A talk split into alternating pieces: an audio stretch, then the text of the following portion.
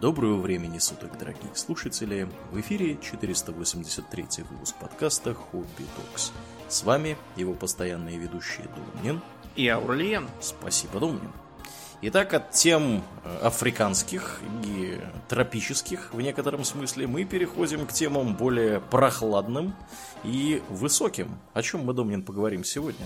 Сегодня мы с вами поговорим о развитии альпинизма. То есть э, такого спорта, который заключается в лазании по горам. Это комплексная, в общем, э, комплексный термин, потому что в нем есть сразу целый ряд, так сказать, поддисциплин. Э, например, э, просто горный туризм, который тоже примыкает. Ну, это просто как мы с тобой ходили по горам. Uh-huh, вот, uh-huh. вот мы и есть горные туристы такие, только очень маленькие и скромненькие. Да. А если лазить по камням, прям вертикально в связках и со страховками, это скалолазание. Если по ледникам, то, соответственно, ледолазание. Вот. И занятие это не такое уж и новое, но и не сказать, чтобы сильно старое. Потому что, знаешь, какое считается за так сказать, первое восхождение, положившее начало, собственно, альпинизму в нашем понимании этого слова. Какое же? Это было покорение Монблана. Ага. Да. То есть Белая гора. И покорили его в 786 году. Правда, там все было достаточно непросто.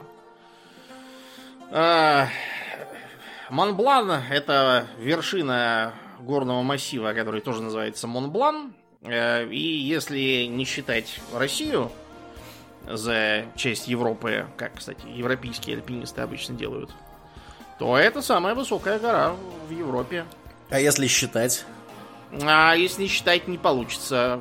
У нас на Кавказе вот, выше есть Эльбрус. Uh-huh, uh-huh. Вот, потому что Эльбрус и Казбек оба выше 5 километров. Казбек 5 километров с хвостиком, а Эльбрус 5,5. Вот. А Монблан нет, он до 5 километров не достает на 200 метров. Но, понимаешь, это вот сейчас мы говорим про то, кто там до чего достает, это а даже нельзя было толком сказать, какой он, собственно, высоты-то. Угу. Вот. Никто там не бывал, ничего не мерил, знать не знал. Вот.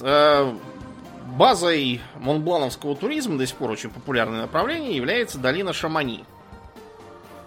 Это она в какой стране находится?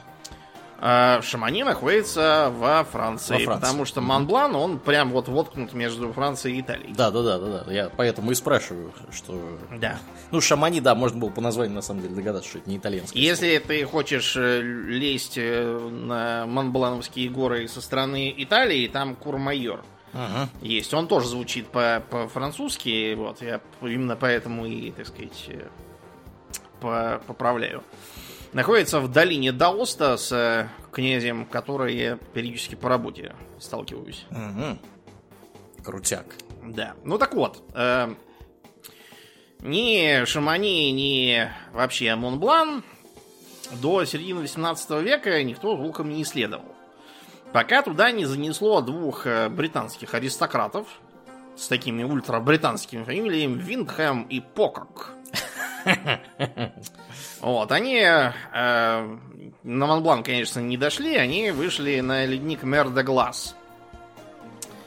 Э, и рассказали о том, куда ездили дома у себя.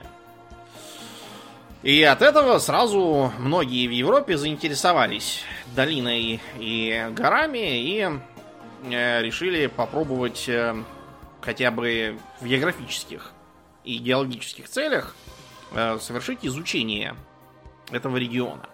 Угу. а когда это было вообще? Еще? 741 год. 741, 741 да, середина 18 века. Ты, да. Круто. Вот. И в Шамани, в самой местные горные проводники считают, что 1741 год это, в общем, год создания их почти профессионального сообщества. Угу. Которое через, по-моему, полвека было оформлено в качестве уже компании. Ну так вот, и началось, начались попытки изучить хотя бы в общих чертах горный массив, например, выяснить, сколько там, собственно, вершин-то в этом массиве. Этим э, подсчетом занялся швейцарец, инженер и географ, э, топограф по фамилии Мартель, который ходил по тому же маршруту, что и британцы. Специально посмотреть. А, в 1760 году а, молодой, но богатый швейцарец по фамилии де Сассюр а, отправился в Шамани и объявил награду тому, кто сумеет пройти на вершину самого Монблана. Первые полтора десятилетия никто на эту награду не польстился, хотя сумма там была какая-то такая значительная, тем более для нищей горной деревни. А, но постепенно, из-за того, что за британцами потянулись их соотечественники, и потом и вообще всякие туристы, которые решили тоже полазить по ледникам, и они нанимали местных жителей, собственно, вот почему горные проводники, и заинтересовались тем, что это дело надо расширить. А чтобы расширить, нужно э, покорить Монблан. Тогда все узнают, все побегут, все будут нам платить деньги. Вот. И э, занялись этим два местных гражданина. Доктор Паккарт и э, Жак Бальма. Паккарт был э, вот как доктор Ливси примерно, то есть единственный образованный и серьезный человек во всем кругу. Угу. Очень уважаемый и авторитетный.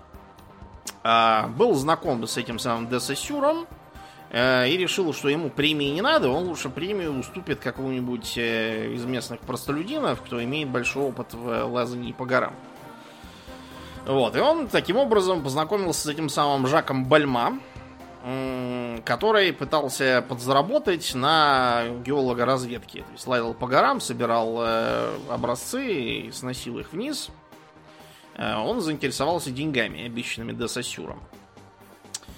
Вот, и э, таким образом эти, это парочка совершенно непохожих людей, которые, э, так сказать, из противоположных побуждений действовали, э, действительно смогла подняться на гору.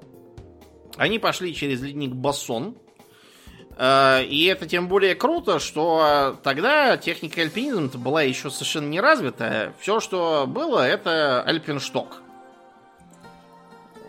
То есть буквально альпийский посох. Угу. У меня, например, вот э, был подаренный Хансом Хофштеттером мне. Альпиншток? Да, альпиншток. Он вот, и еще один мне хотели подарить во Франции, когда я в Лион ездил на промышленную выставку, но я не взял, потому что я как представила, что с ним придется э, ехать опять в самолете, да и решил, Проходить что таможню. Одного альпинштока мне хватит уже в жизни. Там, правда, был такой более прикольный альпиншток, который именно как пасашок такой. Mm-hmm. С железным э, носом, так называемым штучком.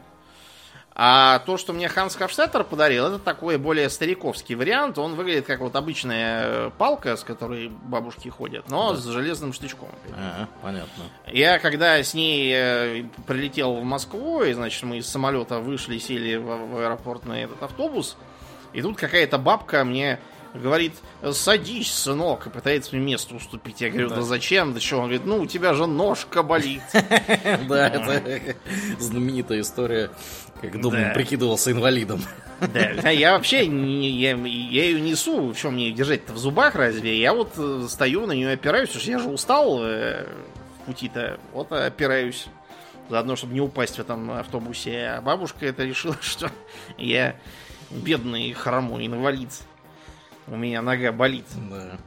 А подобные же инструменты были вообще у многих э, обитателей гор. Например, э, скажем, у э, горцев Кавказа у них была такая алабашья. Это вот альпиншток, только у него сверху развилка. Это чтобы из ружья стрелять. А, понятно. Подпорка, да, Подпорка. такая. Вот, а, скажем, у басков, они что же горцы, у них макила. Причем макила это не только посох для того, чтобы лазить по местным горам, это еще и оружие. Mm-hmm. У них была даже целая школа фехтования на макилах. Ничего себе. Как на шпагах, практически. какие баски воинственные. Ну, денег нету на нормальное оружие, вот приходится отбиваться от испанских донов. Да. Альпинштоками. Чем, чем есть, Да, отбиваемся. чем есть. Ну и вот и фактически только с альпинштоками и э, с э, ящиком, в котором они несли барометр, Мгм. они и полезли. То есть у них ни тросов, ни ничего. Вообще удивительно, что они там не убились. Они, правда, шли самым простым э, маршрутом, который и сейчас, в принципе, преодолевается почти так же. Э, Идти им поэтому пришлось 15 часов. Ну, просто потому что они шли, петляя очень сильно, чтобы не слишком круто забираться. Вот, и там полчаса замеряли давление, чтобы прикинуть высоту. Ну, чем выше, тем разреженнее воздух и ниже давление. Соответственно, можно, замерив давление, сделать э, э, выводы о высоте. Услыхав про это, де Сассюр через год сам явился в долину Шамани и притащил с собой э, ну, всякое оборудование и много денег привез. Нанял и Жака Бальма, и еще, по-моему, полтора десятка местных жителей, чтобы они несли оборудование и подготовлен Десасюр был лучше, потому что он, например, использовал кошки. Кошки в альпинистском смысле это э, такие э, накладки на обувь, вот, которые не дают тебе скользить, а в современном э, варианте позволяет тебе еще и цепляться за практически отвесный ледовой склон. Э, примерно с такими, знаете, монтеры по деревянным проводам всяким лазят. Тоже. Э, Это было, конечно, не 18 века изобретение устройства, еще бог знает в каких там веках. Я читал про какого-то китайского древнего поэта, который прицеплял на свою обувь тоже какие-то шипы и ходил по горам с палкой. Тоже Мгм. занимался альпинизмом. Вот, и были они изначально коваными такими накладками на э, обувку. Э, Нечто подобное носят э, у нас в Москве старушки зимой, потому что у нас гололедица. Вот они, чтобы не упасть и не сломать себе все, что можно, они надевают на свои э, сапоги или в чем они там специальные противоскользящие накладки. В Советском Союзе такие часто делали кустарно и шли на разные прочие ухищрения. Например, известная уловка у нас была винчиваешь в каблук э, шуруп. Мгм. Если тебе надо идти по льду, э, берешь копеечную монетку и чуть-чуть его вывинчиваешь, чтобы он выступал. И ты будешь таким образом держаться. Чё себе. Да, да. Э, И вот как раз с этого момента начинается развитие альпинистской вот этой техники. Но тогда, конечно, кошки были простенькие. Это была просто такая накладка на обувь на ремешках, вроде как лыжные крепления старые, с шипами, чтобы цепляться и не скользить. Вот. И э, таким образом им удалось э, 4 дня потратив на изучение, уточнить результаты доктора Паккарда. Потому что вместо получаса, который провела первая экспедиция, э, Сосюр просидел там 4 часа. Его оттуда еле убедили спускаться. Э, Если Паккард что-то размахнулся и э, решил, что гора высотой в 5218 метров, то э, Монблан по измерениям де Сосюра оказался ниже. 4845 метров, как он там намерил. Сейчас считается, что 4810 метров, если быть точным. Ну, все равно довольно точно получилось. Ну да, достаточно точно. Именно вот это вот превосходство в точности и вообще в э, том, что Де Сосюр ставил там всякие интересные опыты и эксперименты, э, это Покарда совершенно затмило. То есть он там даже на памятнике, по-моему, не присутствовал, когда его поставили.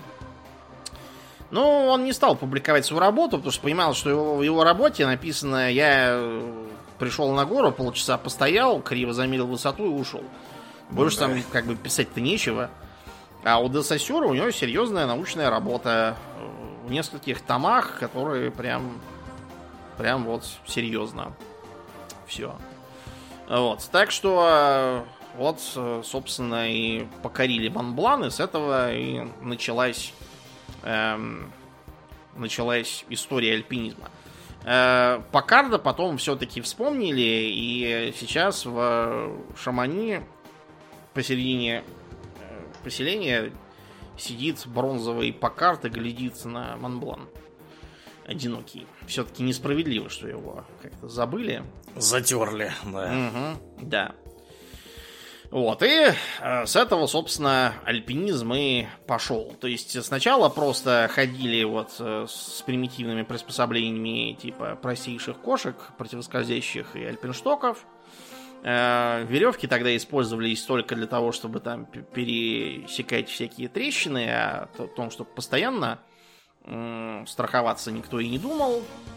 Вот, но к 20 веку все-таки появились как технические достижения, например, синтетические волокна, из которых веревки делать. Эм, всякие по уму сделанные приспособления, типа, например, ледорубов разного вида. Э, что есть ледоруб? Ледоруб это, по сути, такая вот небольшая кирка, почему он, собственно, по-английски обычно называется ice pick. То есть, как бы, ледовая кирка, буквально. Его можно использовать в зависимости от конструкции для, например, того, чтобы прорубать во, э, во льду себе проход со ступеньками.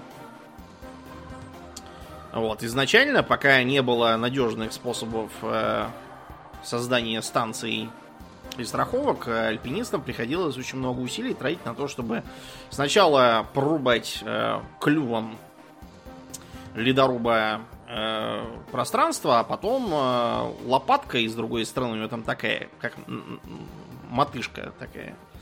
Ей формировать э, ступеньки, после чего по ним идти. Потом появились так называемые платформенные кошки, которые имеют шипы спереди и позволяют э, э, надежно просто втыкать носок в ледяной склон и карабкаться вверх. Не надо ничего рубить. Это все сильно экономить силы. А силы там понадобятся. Потому что даже на такой э, горе не самой высокой, как Монблан, вас подстерегает горная болезнь. Горная болезнь это э, комбинация из кислородного голодания, потому что там давление низкое, воздух разреженный, вот, и кислорода нет. Э, Все это в сочетании с повышенным уровнем радиации, э, холодом, ветром, э, непогодой и всяким таким дает очень неприятные симптомы. Человек начинает чувствовать недомогание, терять сознание, там может упасть и разбиться, сильно ослабеть и не суметь спуститься. Короче, да, там и замерзнуть недалеко. Да, очень легко. этого. Угу. Ну, даже если не замерзнуть, то все равно могут э, постичь такие проблемы, как отек легких или отек головного мозга. Потому что из-за низкого давления у тебя расширяются э, капилляры, вот, и э, сдавливают те легкие и мозги, от чего тоже здоровье не прибавляется. Со сдавленными мозгами. Да, помирить, да, да, да. Да. Кроме того, человек вообще от э, сочетания гипоксии и отека мозга э, впадает в неадекват. А высота там в 4 километра это последнее место, где вы хотите потерять э, способность здраво рассуждать. Те, кто от этого страдал, в крайней форме говорили, что такое ощущение, что ты сильно бухой. Mm-hmm. Да, так что это плохо. Потом, например, такая вещь, как э, снежная слепота. Тоже ничего хорошего. От нее издавна применяли всякие ухищрения, типа, например, э, креповых э, таких полумасок на глаза, полупрозрачных, через которые видно, или специальных mm-hmm, снежных mm-hmm. очков с такими щелочками. Это э, обитатели Гималаев до таких додумались. Ну и не одни, одни вообще многие, кто и на севере живет тоже. А сейчас э, есть хорошие темные очки, которые улавливают ультрафиолет и не дают вам ослепнуть от него и от э, отражения от снега. Я, например, зимой тоже часто, когда солнечная погода, вынужден ходить в темных очках, потому что мне не так-то чувствительно к свету. А после операции на глазах еще больше. Мне нужно глаза беречь. А чтобы сберечься от гипоксии, применяются два способа. Способ первый – тренировка. Прежде чем куда-то лезть, надо акклиматизироваться, посидев на значительной, но не очень большой высоте, чтобы привыкнуть. Способ номер два – кислородный баллон и кислородная маска. Плюс в том, что все свое ношу с собой. Минус в том, что, во-первых, баллон тяжелый – а, во-вторых, э, кислород там не бесконечный, и заправить его наверху нельзя. Это означает, что если у тебя кислорода там осталось на 2 часа, то все, тебе надо уложиться и спуск, и подъем, и все, что хочешь. А то там на вершине и останешься так. Э, у некоторых народов, которые живут, например, в верховьях Анд или в Гималаях, вот шерпы живут, в Андах там живут местные индейцы – у которых такой слегка синюшный оттенок кожи, потому что они привыкли к кислородному голоданию. И шерпы тоже. Есть разные версии того, как и почему это у них вышло. Одни доказывают, что у них э, высокий уровень гемоглобина, вот, другие, что у них э, как-то в клетках мышечной ткани особенно расходуется кислород по минимуму. В общем, эм, пока не ясно, но как-то это получается. Значит, э, как я уже сказал, появились э, к 20 веку нормальные способы страховки вот, и создания станций. Значит, под э, страховкой понимают, грубо говоря, трос, который в случае срыва и падения не дает тебе упасть и разбиться. Для того, чтобы сделать э, все надежно, устанавливаются так называемые станции. Станции это 2-3 точки, которые друг от друга независимые, вот, и которые, к которым ты привязан веревкой, чтобы если что упадешь, ты не разбился. Как это все крепится? Самый, так сказать, э, э, простенький способ это так называемая закладка. Это не та закладка, которую делают наркокурьеры в парках и дворах. Это такая, как правило, трапециевидного э, трапециевидной формы металлическая штуковинка, в которую закреплен трос, которая карабином крепится, соответственно, к страховочному тросу. Э, Ее вставляют в щели, и она, из-за того, что она трапециевидная расширяется к внутренней стороне щели, она не может выскочить. Соответственно, mm-hmm. таким вот образом она и удерживает. Ее потом можно вынуть. А, проблема в том, что она все-таки может выскользнуть, так что э, иногда делают так. Берут э, скальный молоток, и стучат по ней. От этого она деформируется. Ну и деформируясь, она как бы входит э, плотнее в щель и не вылетит. Минус в том, что она после этого может прийти в негодность. Просто. Э, некоторые закладки, так называемые медноголовки, к этому специально предназначены, потому что они, ну, собственно, из меди сделаны. И они специально и предназначены для того, чтобы их забивать молотком. Они деформируются. Медь мягкий металл. И зато крепко держит. Но получается, что она одноразовая, нередко. А, есть еще более сложное технические устройство, называется Friend. Американцы называют CAM. Эм, это, в общем, механическое устройство, которое представляет собой такой как бы э, раз, э, такие два расходящихся в стороны эксцентрика.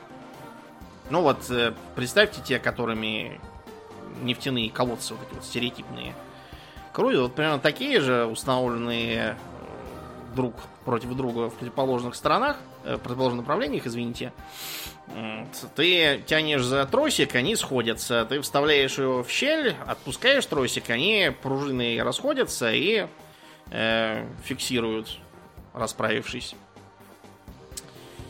Э, это вещь не дешевая.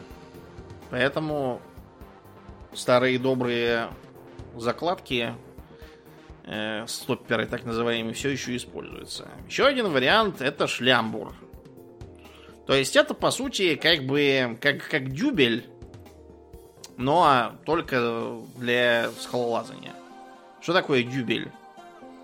Дюбель это такая хреновина, которая, когда вы что-то хотите повесить э, на стену, сверлите дыру да. Э, и вставляете туда вот такую вот пластиковую, значит, полую трубку, по сути, которая, собственно, в этой вот просверленной дыре будет держаться, а уже потом начинаете закручивать туда шуруп.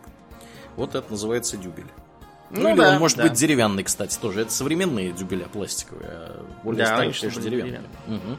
Ну вот, соответственно, и шлямбур это то же самое, только в э, такой пробиваешь дырку скальным молотком, в него вставляешь э, шлямбур, вот этот, который как дюбель. Он может быть просто из мягкого металла и деформироваться. А может, например, фиксироваться на клеющей смоле. Э, вот. Или там, э, ну, в общем, в любом как-то он крепится, а потом в этот самый дюбель вкручивается или вбивается, если это эм, смола, э, болт с проушинкой, который, собственно, крепишь э, страховку. Э, чем он хорош? Тем, что он очень прочен, в любую сторону держит, и, э, скорее всего, у вас либо веревка не выдержит, либо скала сама не выдержит раньше, чем шлямбур. Э, такие шлямбуры часто ставят вообще, так сказать, на популярных маршрутах на постоянной основе. То есть они там висят просто для того, чтобы когда следующие какие-нибудь там туристы пойдут, они на них могли э, крепить страховку. Тут, правда, надо смотреть э, за тем, чтобы, во-первых, его правильно поставить, это требует опыта, а во-вторых, если этому шлямбуру уже там лет 20, то вас может подвести усталость металла.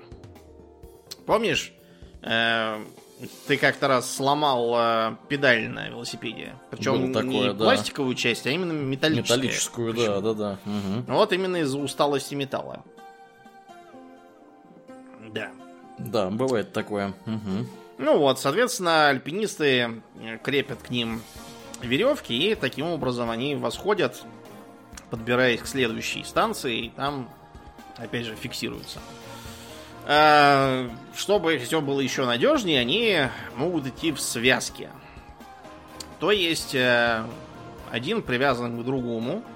Связка может быть на двоих, может быть на троих. На троих э, считается надежнее, но это медленнее. Потому что пока там трое полезут, лезть надо по одному. Потому что если все трое разом полезут и свалятся, то и все. Все и упадут. Поэтому лезть надо по одному. Э, иногда две двойные связки могут связываться на особо сложных участках, вот, так, чтобы получалась четверная связка. Mm-hmm. Ну вот, при, с все, всеми этими приспособами дела пошли на лад, и э, поэтому в конце 19-го, начале 20 веков начались попытки восходить на гораздо более сложные маршруты, чем вот тот, по которому на Монблан ходили.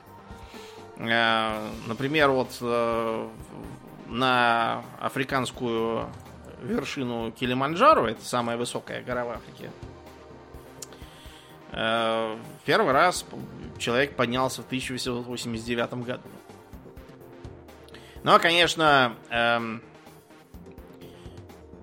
далеко не только высотой определяется сложность восхождения. Вот, например, в Альпах, значит, между Швейцарией и Италией, недалеко от Монблана, в принципе, а, есть вершина Маттерхорн. Э, очень красивая, похожая на пирамидку, такую вот, высотой э, в 400, 4478 метров. Э, но из-за того, что она такой вот формы, она достаточно крутая. Это не Монблан толстенький, а он там прям такой пик стоит, одинокий. На него забраться долго не решались. Только в середине 19 века начались э, сколь-нибудь серьезные попытки э, на него взойти.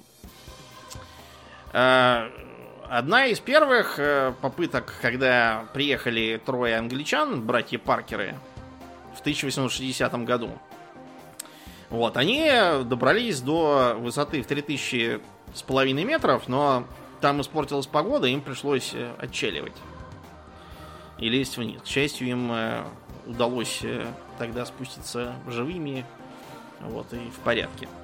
А через год Паркеры вернулись и попробовали побить свой рекорд, что им технически удалось, но всего-то на 60 метров. Дальше им стало ясно, что сложность пути увеличивается чуть ли не в геометрической прогрессии, и по добру, по здорову лучше бы слезать. Больше они на Матерхорн не лазали.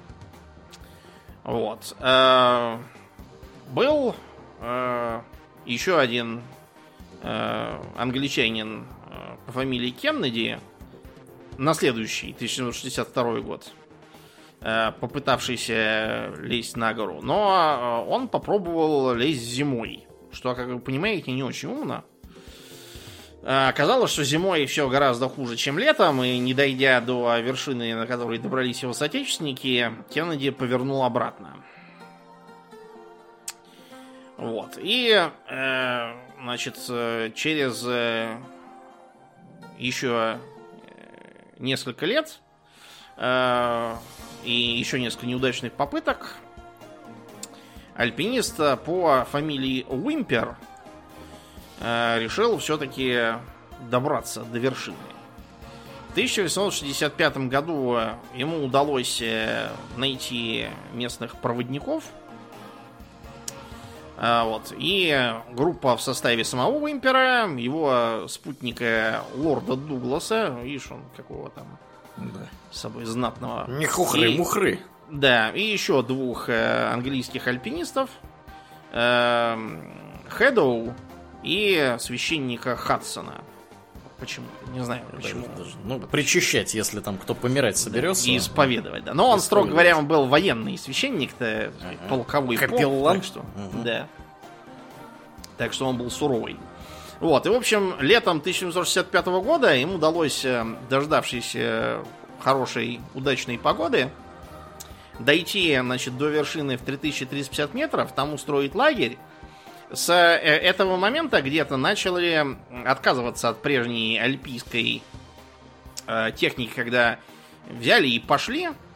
Вот. Вместо этого начали вести такую планомерную осаду горы. То есть разбираем лагерь, там ждем следующего проблеска погоды, отдыхаем, набираемся сил, отъедаемся, лезем опять вверх, там можно кого-нибудь отправить вниз, чтобы он там еще припасов притащил. Такой вот метод.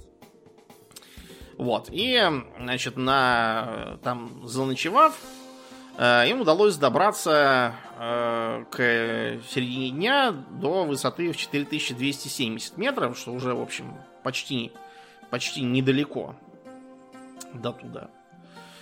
Э, в дополнение всего они обнаружили, что у них появились конкуренты. С другой стороны, лезут э, альпинисты под руководством их э, знакомого и ранее коллеги по фамилии Каррель. Вот. И э, все-таки ему удалось добраться до вершины, а чтобы Карель потом не говорил, что это он был первым, они там сделали Каирн. Он же Тур. Ну, то есть э, пирамидку из камней сложили, типа, мы здесь угу. были. Угу. Вот. И стали спускаться. На спуске э, с ними случилось несчастье. Э, Хеду поскользнулся, покатился, э, сшиб э, одного из проводников. Э, Хадсон и Дуглас, э, которые были в связке, покатились следом. Кое-как уцепиться удалось только самому Вимперу и еще э, двум проводникам, отцу и сыну. И все бы было ничего, они же все были в связке общей. К сожалению, веревка не выдержала сразу четверых или сколько там было мужиков. М, И оборвалась, да. Э, так что вниз вернулись только Уимпер и проводники Траугвальдера, эти отец и сын. Костей от э, э, их четырех товарищей им обнаружить э, не удалось тогда. Вот, и пришлось, спустившись, идти искать их отдельно. Э, Дуглас вроде как пропал с концами, э, и так его и не нашли. А трех остальных обнаружили, и там, э, там прикопали снегом, чтобы они не портились. Через три дня, подождав хорошей погоды, снесли их вниз. Вот, и похоронили на местном кладбище. Старший Таугвальдер даже попал под суд в результате этой истории, потому что, э, значит, э, кто-то там э, пустил слух, будто это не сама веревка оборвалась, а Таугвальдер ее перерезал, так сказать, чтобы, э, чтобы спасти себя. Вот. Э, на самом деле ничего подобного, скорее всего, не было. Суд его оправдал. Интересно, что королева Виктория пыталась вообще запретить англичанам лазить на этот Маттерхорн. Но запрет так и не э, удался. Самой высокой горой на планете является что? Эверест. Эверест, да. Вот. Э, Перед тем, как... Сколько он? Во- 8848 метров, что ли? Это, Что-то да, такое. самая, самая высокая гора на нашей планете. Вообще, самые высокие горы у нас называются восьмитысячниками. Первым восьмитысячником, который успешно покорили, это э, Аннапурна, тоже в Гималаях, но ниже, чем Эверест. Вообще, правильнее, конечно, говорить не Эверест, а Джамалунгма. Вот, а еще правильнее Джумуланма по-китайски. Вот. А он В- как бы где находится? В Китае, получается? Э, Нет, он на самой границе между на Китаем границе. и Непалом. Там, смотря откуда лезть, там он и находится. Он же не сферический в вакууме. Понятно. Там можно понятно. заходить хоть с севера, хоть с юга. Э, Когда начиналось все, Тибет-то был еще такой, типа независимый, поэтому Да. Там все потом осложнилось тем, что Китай его оккупировал, поэтому на некоторое время пришлось э, прекратить. Но, несмотря на то, что попытки э, забираться на э, Эверест начались еще в 1921 году, он долго не поддавался. Так что раньше, чем на Эверест, удалось подняться на гору Айгер. Она не очень высокая, 3970 метров всего. Но зато у нее есть очень примечательная северная стена, э, которая считалась, ну, просто непроходимой, потому что она от- отвесный камень. До сих пор это считается за высший уровень сложности, на который абы кого стараются не пускать. Вот. Но, э, не- не- несмотря на то, что там в процессе восхождения погибло довольно много народу, э, ну, например, был э, один э, немец, Тони Курц, который помер, несмотря на то, что его уже, в общем, нашли и, спасли. Только его не успели его найти, а он уже взял и помер. От холода и голода не выдержал организм. И его товарищи, которые шли с ним вместе, в 36 году это было, э, им повезло еще меньше. Э, Лидера группы Хинтерштойсера снесло лавиной, э, другого Райнера задушило натянувшейся страховкой, Ух. да. Третий погиб, похоже, от того, что упал и э, разбился. Короче, одни трупы на этой горе. Айгер вообще считался горой смерти. Да, кого там только не погибло. Покорить э, его удалось в 1938 году тоже немцам с австрийцами. группе Харрера, так называемого. Э, там было двое из Германии, двое из Австрии. Они вообще шли как бы по отдельности, но на вершине, чтобы не пропасть поодиночке, были обе группы решили объединиться. Гитлер, кстати, объявлял, что это символ аншлюса Австрии. Ну, австрийцы же и немцы, как раз 38 год. Очень символично получилось. Да. Э, но и после этого успешного подъема продолжали гибнуть люди, а Эйгер до сих пор имеет очень мрачную репутацию. Э, кстати, я вот сказал про восьмитысячники. Тут надо еще понять, что есть э, помимо самых высоких гор вообще, они, понимаешь, в основном в Азии. Так mm-hmm. получилось. Чтобы другим не было обидно, был составлен так называемый список из семи вершин. Специально по разным частям света. По континентам. Угу. Ну, Северную и Южную Америку там считают отдельно. В Южной Америке Ананкагуа в Андах 6962 метра в Аргентине. В Северной пик Маккинли на Аляске 6190 метров. Э, вот. В Европе Монблан, а если считать э, Россию за часть Европы, то Эльбрус.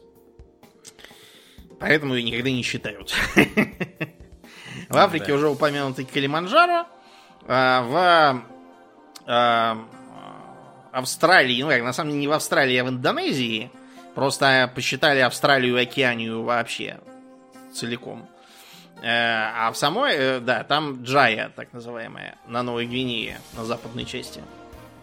А в самой Австралии есть совсем маленькая, всего 2228 метров, э, гора Костюшка, которую, правда, местные, они не в состоянии выговорить эту польскую фамилию. Там просто один поляк туда ездил, Шелецкий. Он угу. первым и на нее поднялся и, чтобы удружить австралийцам, назвал ее в честь польского повстанца Костюшка. По-польски там пишется как-то Костюшка какое-то, поэтому австралийцы ничего не поняли и называют ее Коузи Оско. Попросту. Так что идея с увековечиванием польского повстанца не удалась. Местные даже не знают, кто это и какое отношение имеет к горе. Очень смешно получилось. Угу.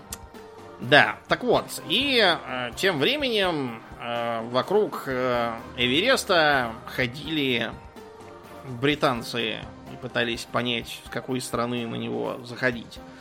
Э, все остальное еще и тем, что местность была совершенно не изучена, не картографирована, и было вообще непонятно, что там, где и куда. Считается, что только в середине 19 века один индийский математик, который участвовал в Э, геодезических работах, проводившихся британской администрацией, э, рассчитал высоту горы и решил, что, пожалуй, Эверест является самой высокой э, в мире и в регионе так точно. И оказался прав, действительно. В первой половине 20-х ходили три британские экспедиции – несмотря на то, что добраться до вершины не удалось, но э, зато были поставлены рекорды по скорости подъема, вот, а также опробованные кислородные баллоны. Это было в новинку. Вот. Э, к сожалению, эти э, экспедиции тоже не обошлись без жертв.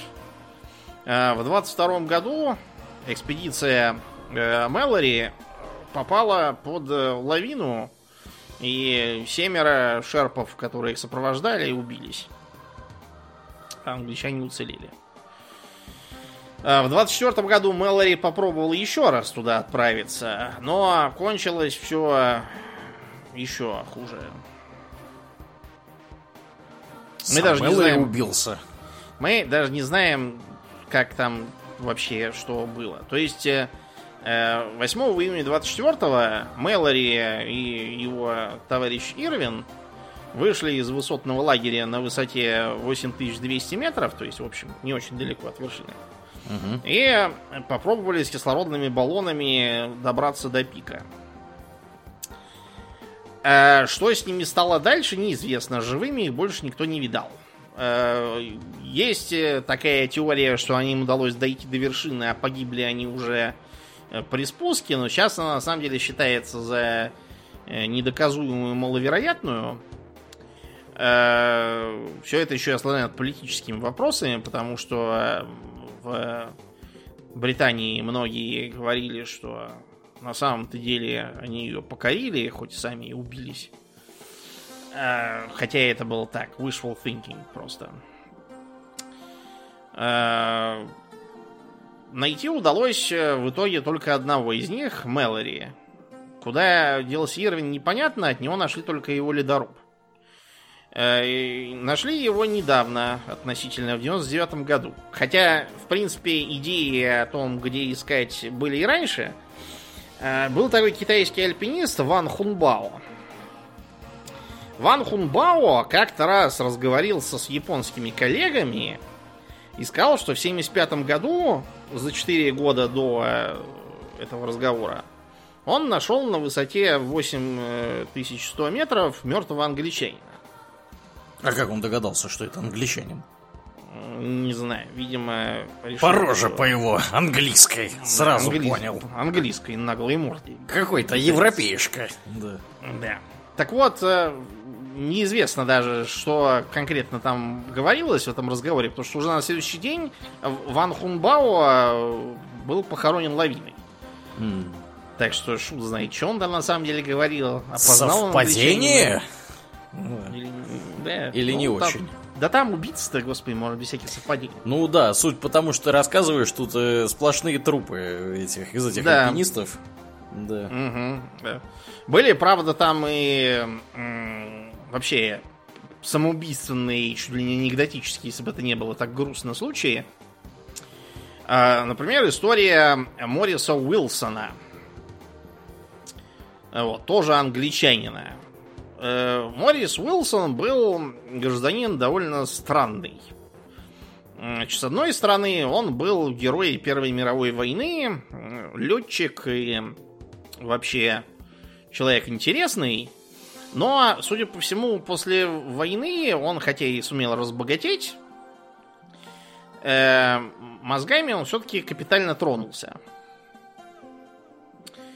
То ли его мучил ПТСР, то ли еще что, но факт то, что он к началу 30-х годов, э, страдая от каких-то психосоматических проблем, его какой-то кашель колотил, хотя совершенно никаких э, к этому не, предпосылок не было, ни туберкулеза, ни простуды, там, ни бронхита какого-то, ничего нету. Но почему-то человека бьет кашель. Вероятно, на нервной почве. У одного из моих братьев так было, например. Угу. Он постоянно покашливал, просто потому что нервничал. Так вот, эм, видимо, в поисках э, избавления от этой проблемы он ударился в э, восточную эзотерику, шизотерику, и доказывал, будто бы он э, познакомился с каким-то гуру, и который он научил э, поститься, молиться, медитировать э, и входить в нирвану под раскидистой чакрой. Так что Уилсон э, уверовал во все это и решил, что ему нужно совершить какой-нибудь э, подвиг духа, который бы позволил ему, с одной стороны, так сказать, еще ближе прикоснуться к шизотерическим энергиям, и с другой стороны, пропагандировать их среди э, простых, несведущих людей. Э, для чего он решил сделать вот что? Сесть на самолет, долететь на нем до Гималаев, пилотируя самому, и подняться на вершину Эвереста э, при помощи, опять же, медитации, энергии ЦИ и еще там чего-то такого. Как ты думаешь, какое альпинистское снаряжение он с собой взял? Какое? Никакое. Вот тогда молодец. За... Зачем нам снаряжение, если мы можем поститься, молиться и, и впадать да. Да, в, в тантрические оргазмы? Поэтому он э, прилетев на э, самолете, туда, кстати, в нарушение официального запрета Министерства авиации Великобритании, видимо, Министерство авиации совершенно не улыбалось еще одного мертвого дурака из горы. Да, говорит, Потом, мы тут да. вас пачками снимаем каждый год. Да, он не послушался, вот, и полетел. Несмотря на то, что у него там и топлива не хватало, и, короче, в общем, до, само- до самого э, подножия Эвереста ему долететь не удалось. Как я уже сказал, топлива не хватило, его самолет, воспользовавшись тем, что он сел, немедленно арестовали. Но он поэтому пошел пешком. Вот. э, Судя по дневнику, который он э, вел, это вот вообще характерно для всяких ненормальных вести дневники, которые потом находишь. Ну, как видеоигры, знаете, Да, там все да, время да. какие-то Мгм. дневники катастрофы какой-нибудь. В общем, судя по дневнику, он э, шел, страдая и постоянно сбиваясь с пути, а, обнаружил старые кошки альпинистские и выкинул их, потому что решил, что это соблазн. Ой, короче, Да. э, предполагалось, что он, значит, поднимется на э, вершину э, при помощи, опять же, энергии ЦИ и подаст оттуда зеркальцем световой сигнал в монастырь Ронгбук неподалеку оттуда. А там уже Чтобы- сидели, видимо, принимать сигнал, да? Готовы были. Да, там, да. Он там, по-моему, жил некоторое время. Я надеюсь, его там попытались отговорить от этой затеи. Да. Короче, в общем, э, не то, что там на вершину, скорее всего, он даже до 7000 метров над уровнем моря подняться не сумел. Вот, его э, нашли э, в 35 году, вот, рядом с палаткой и этим самым дневником. Скорее всего, он замерз, а может, и с голоду помер, а вероятно, и от того и от другого тоже. То есть эн- энергия ЦИ не помогла ему. Энергии ЦИ, да, почему-то не помогли. Не надо так делать. Альпинизм это очень опасный вид спорта, и тут на известных маршрутах со всякими там техническими приблудами и профессиональными инструкторами, то и дело кто-то убивается, он у нас в России. Да, не только Чуть- в чуть- России. чуть не везде каждый год. убиваются. Везде убиваются, думаю. Постоянно, каждый год, стабильно кто-нибудь помирает в горах. Это просто вот поразительно. При том, что у нас и технологии, и все, казалось бы, и все уже это, все должно быть продумано, а нет.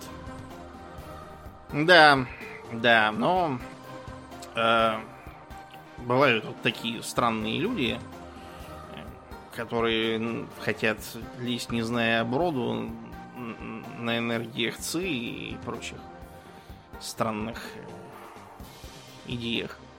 Да. Э, Долго ли, коротко ли, только к 1953 году э, удалось э, покорить Эверест, и сделала это смешанная британская, новозеландская, по-моему, экспедиция. Или австралийская. Нет, новозеландская, новозеландская.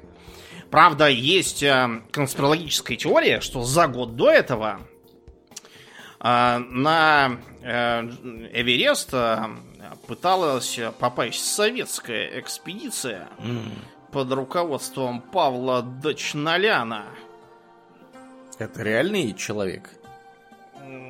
Он погиб там вместе с остальными. А, Всё понятно. засекречено. На Да. самом деле не было никакого Павла Дочналяна. У нас такого гражданина просто никогда не существовало.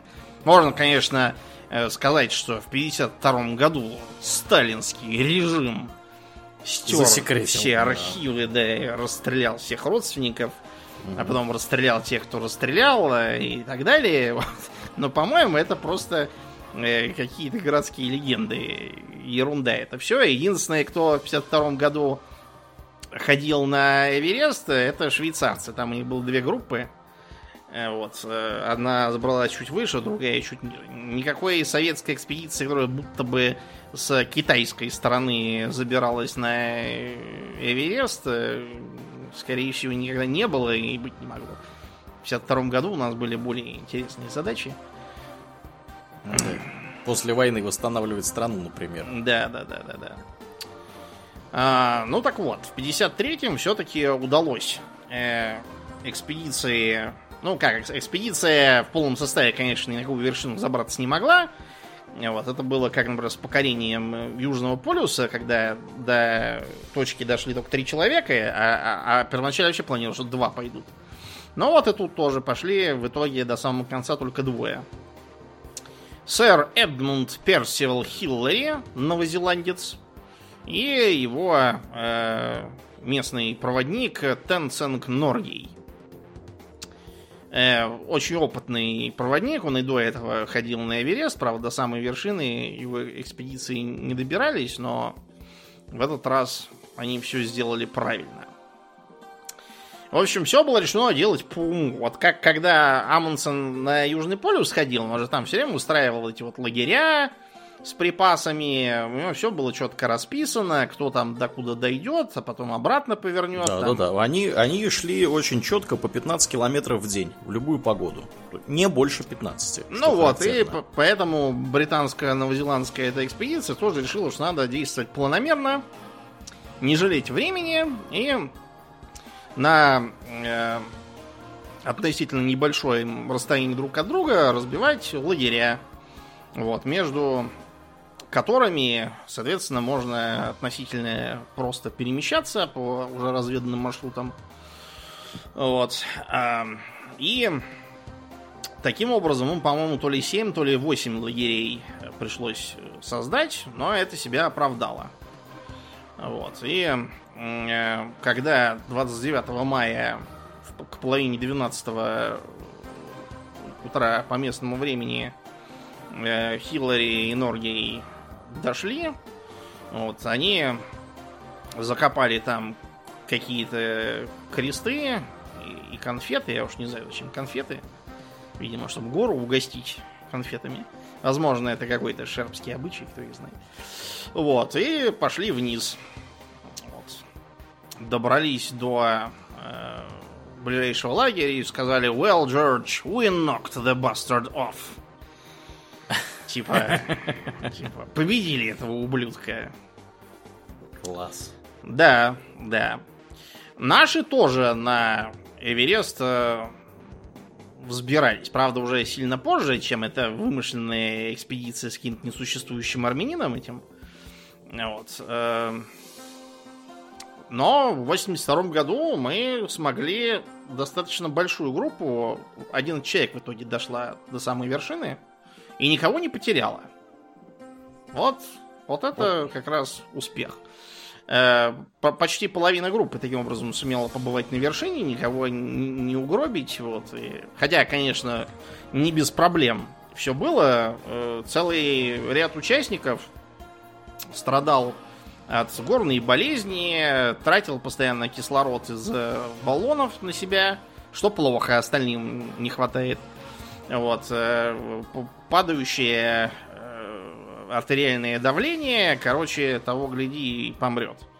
Вот, приходилось э, таких людей отправлять обратно вниз, чтобы им оказывали медицинскую помощь. Но, тем не менее, им все-таки удалось подняться наверх, тем, кто себя чувствовал нормально относительно. И, в общем, поставить там символический советский флаг. Вот. На самом деле они ничего, конечно, не ставили, это я так говорю. Вообще в газетах использовалась такая формулировка, просто так, для красоты. Вот. Э, но вообще то, что они никого не потеряли, это, можно сказать, сильно повезло. Потому что там оборудование выходило из строя, там рация, например, у них на вершине перестал работать, что плохо. Если вдруг что случится, никого не дозовешься. Обморожение, вот, э, всякие там мелкие травмы, спутанное сознание, в общем, не масло сливочное. Некоторым, нескольким членам экспедиции даже пришлось э, э, фаланги пальцев того ампутировать. О, ничего да. себе. Ну, а там было ничего не поделать. Там уже все, все почерневшие пальцы, их надо отрезать, иначе потом всю руку придется отнимать.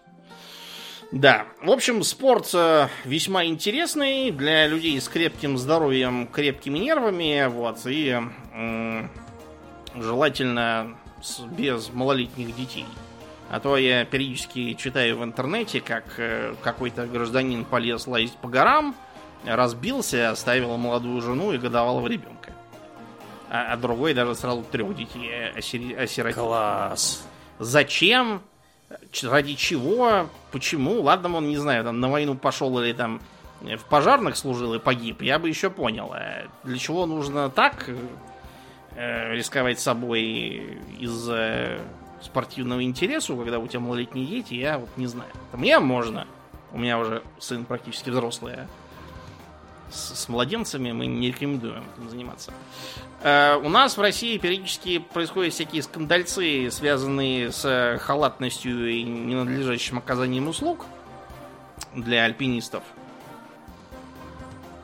А также тем, что не соблюдается техника безопасности и в горы берут людей, которые ну, не подготовленные и не способные к тому, чтобы пройти. В итоге они, допустим, запаниковав, могут сорваться и утащить за собой там кого-нибудь из своей связки.